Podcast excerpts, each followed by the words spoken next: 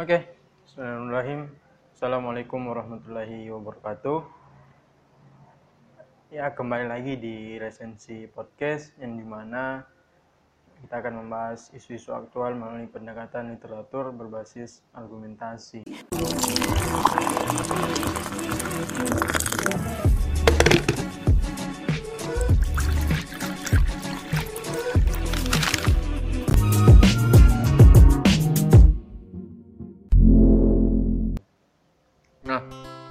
Buku yang pertama ini kita bahas bukunya Hermawan Kertajaya. Di pembahasan kedua juga akan bahas buku dari Hermawan Kertajaya, tapi dengan judul buku yang berbeda. Nah, di buku pertama ini kita akan membahas tentang atau judul buku yang berjudul Wow Service is Care. Nah, penulisnya ini sendiri adalah Hermawan Kertajaya dan Bayu Asmara.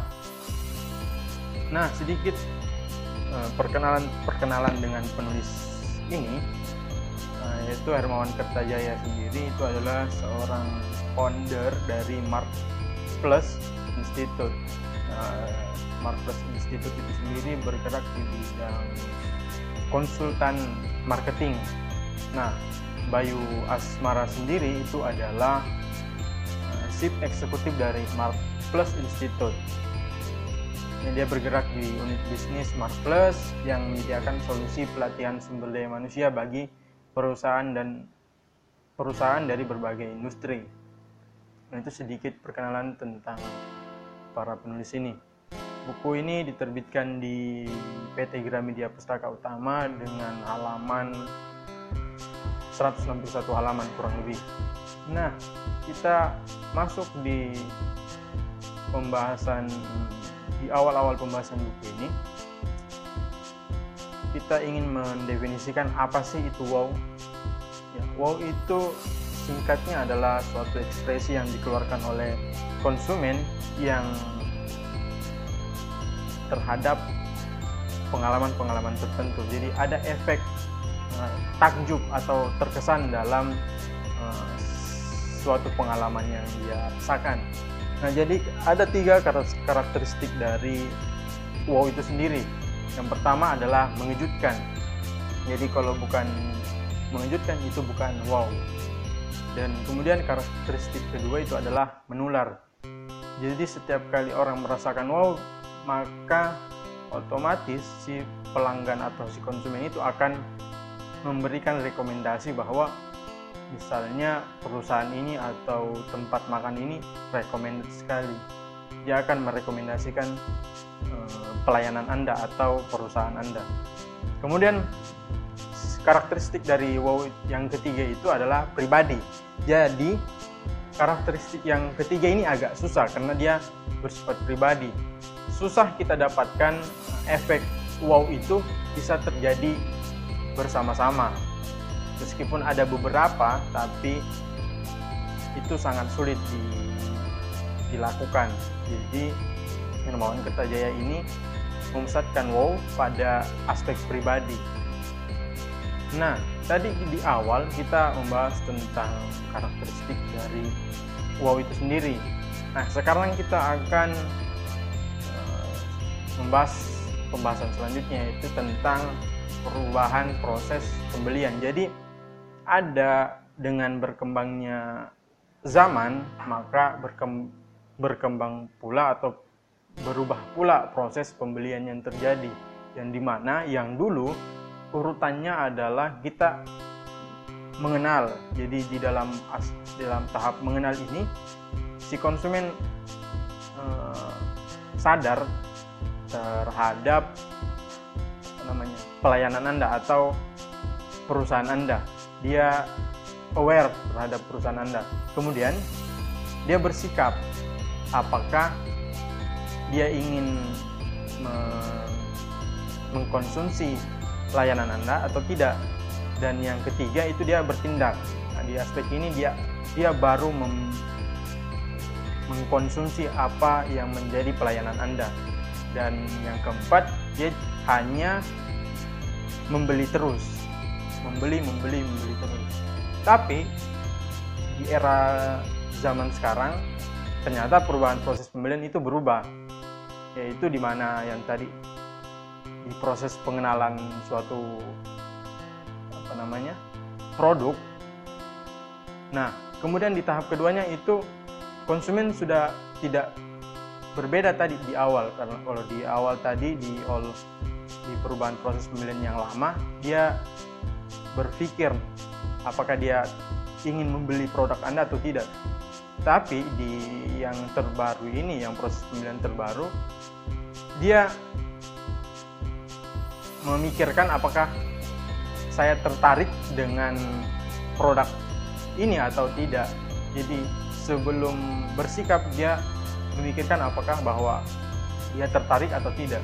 Nah di tahap ketiga dia bertanya nah di pemasaran era terbaru ini iklan dan flyer-flyer itu dia merasa tidak percaya. Justru uh, si konsumen ini lebih pintar. Dia bertanya kepada keluarga-keluarganya yang pernah atau yang tahu tentang produk Anda.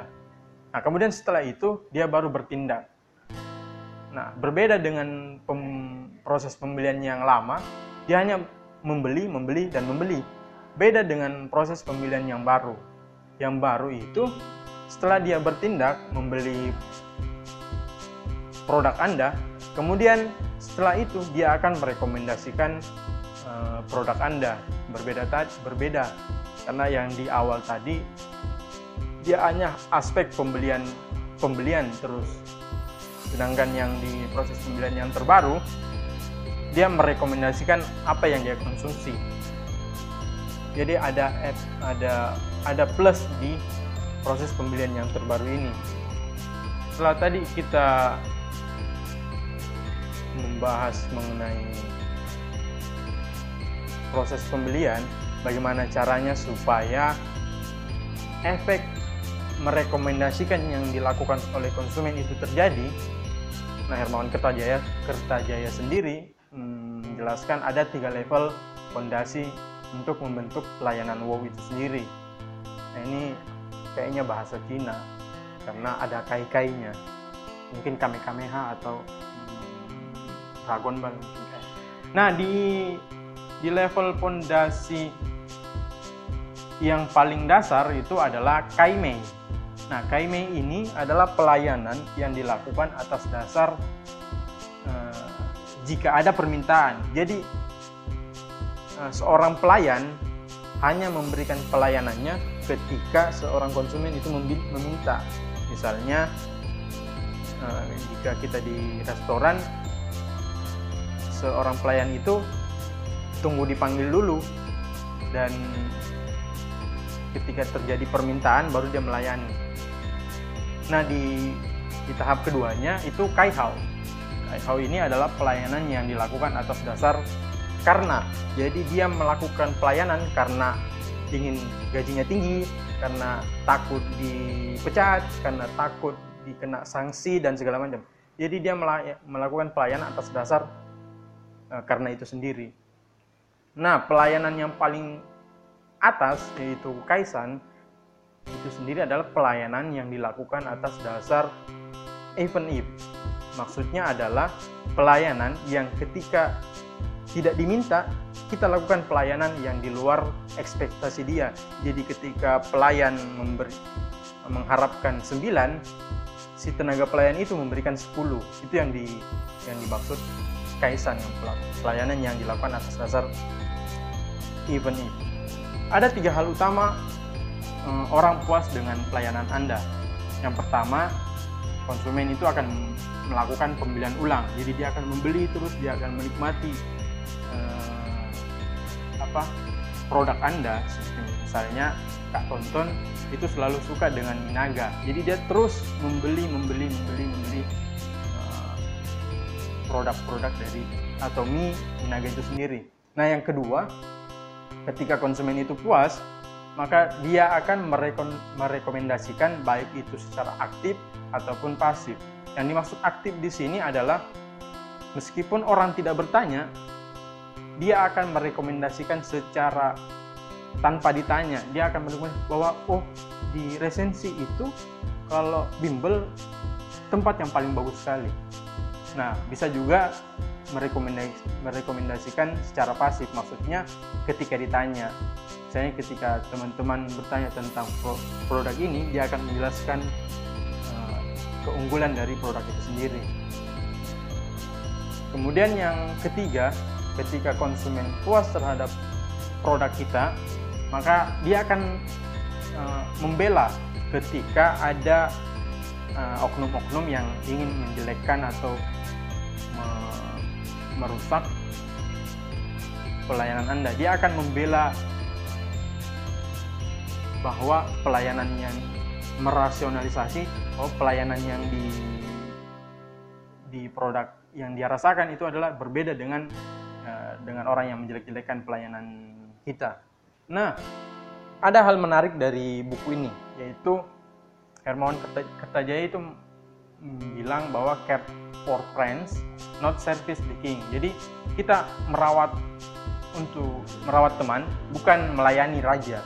Jadi rasionalisasinya begini, kalau kita merawat raja, jadi ada efek atau uh, efek takut ketika kita tidak melakukan pelayanan itu. Kita takut kalau kita, ketika kita tidak melayani dia kita akan misalnya dapat sanksi dan segala macam. Beda dengan uh, merawat atau ketika kita anggap pelayan itu sebagai teman. Nah, ini mungkin juga bisa jadi Panji baca buku Hermawan Kertajaya ini karena dia menganggap semua pelanggannya itu sebagai teman dia. Bahkan melebihi teman lagi sahabat ketika pelanggan Anda sudah menjadi sahabat, maka uh, tiga level atau tadi proses pelayanan yang wow itu akan mereka rasakan. Nah, dalam pembahasan tadi yang merawat teman bukan melayani raja, ada prinsip-prinsip yang harus dipegang oleh tenaga pelayan itu sendiri. Nah, Hermawan Kertajaya itu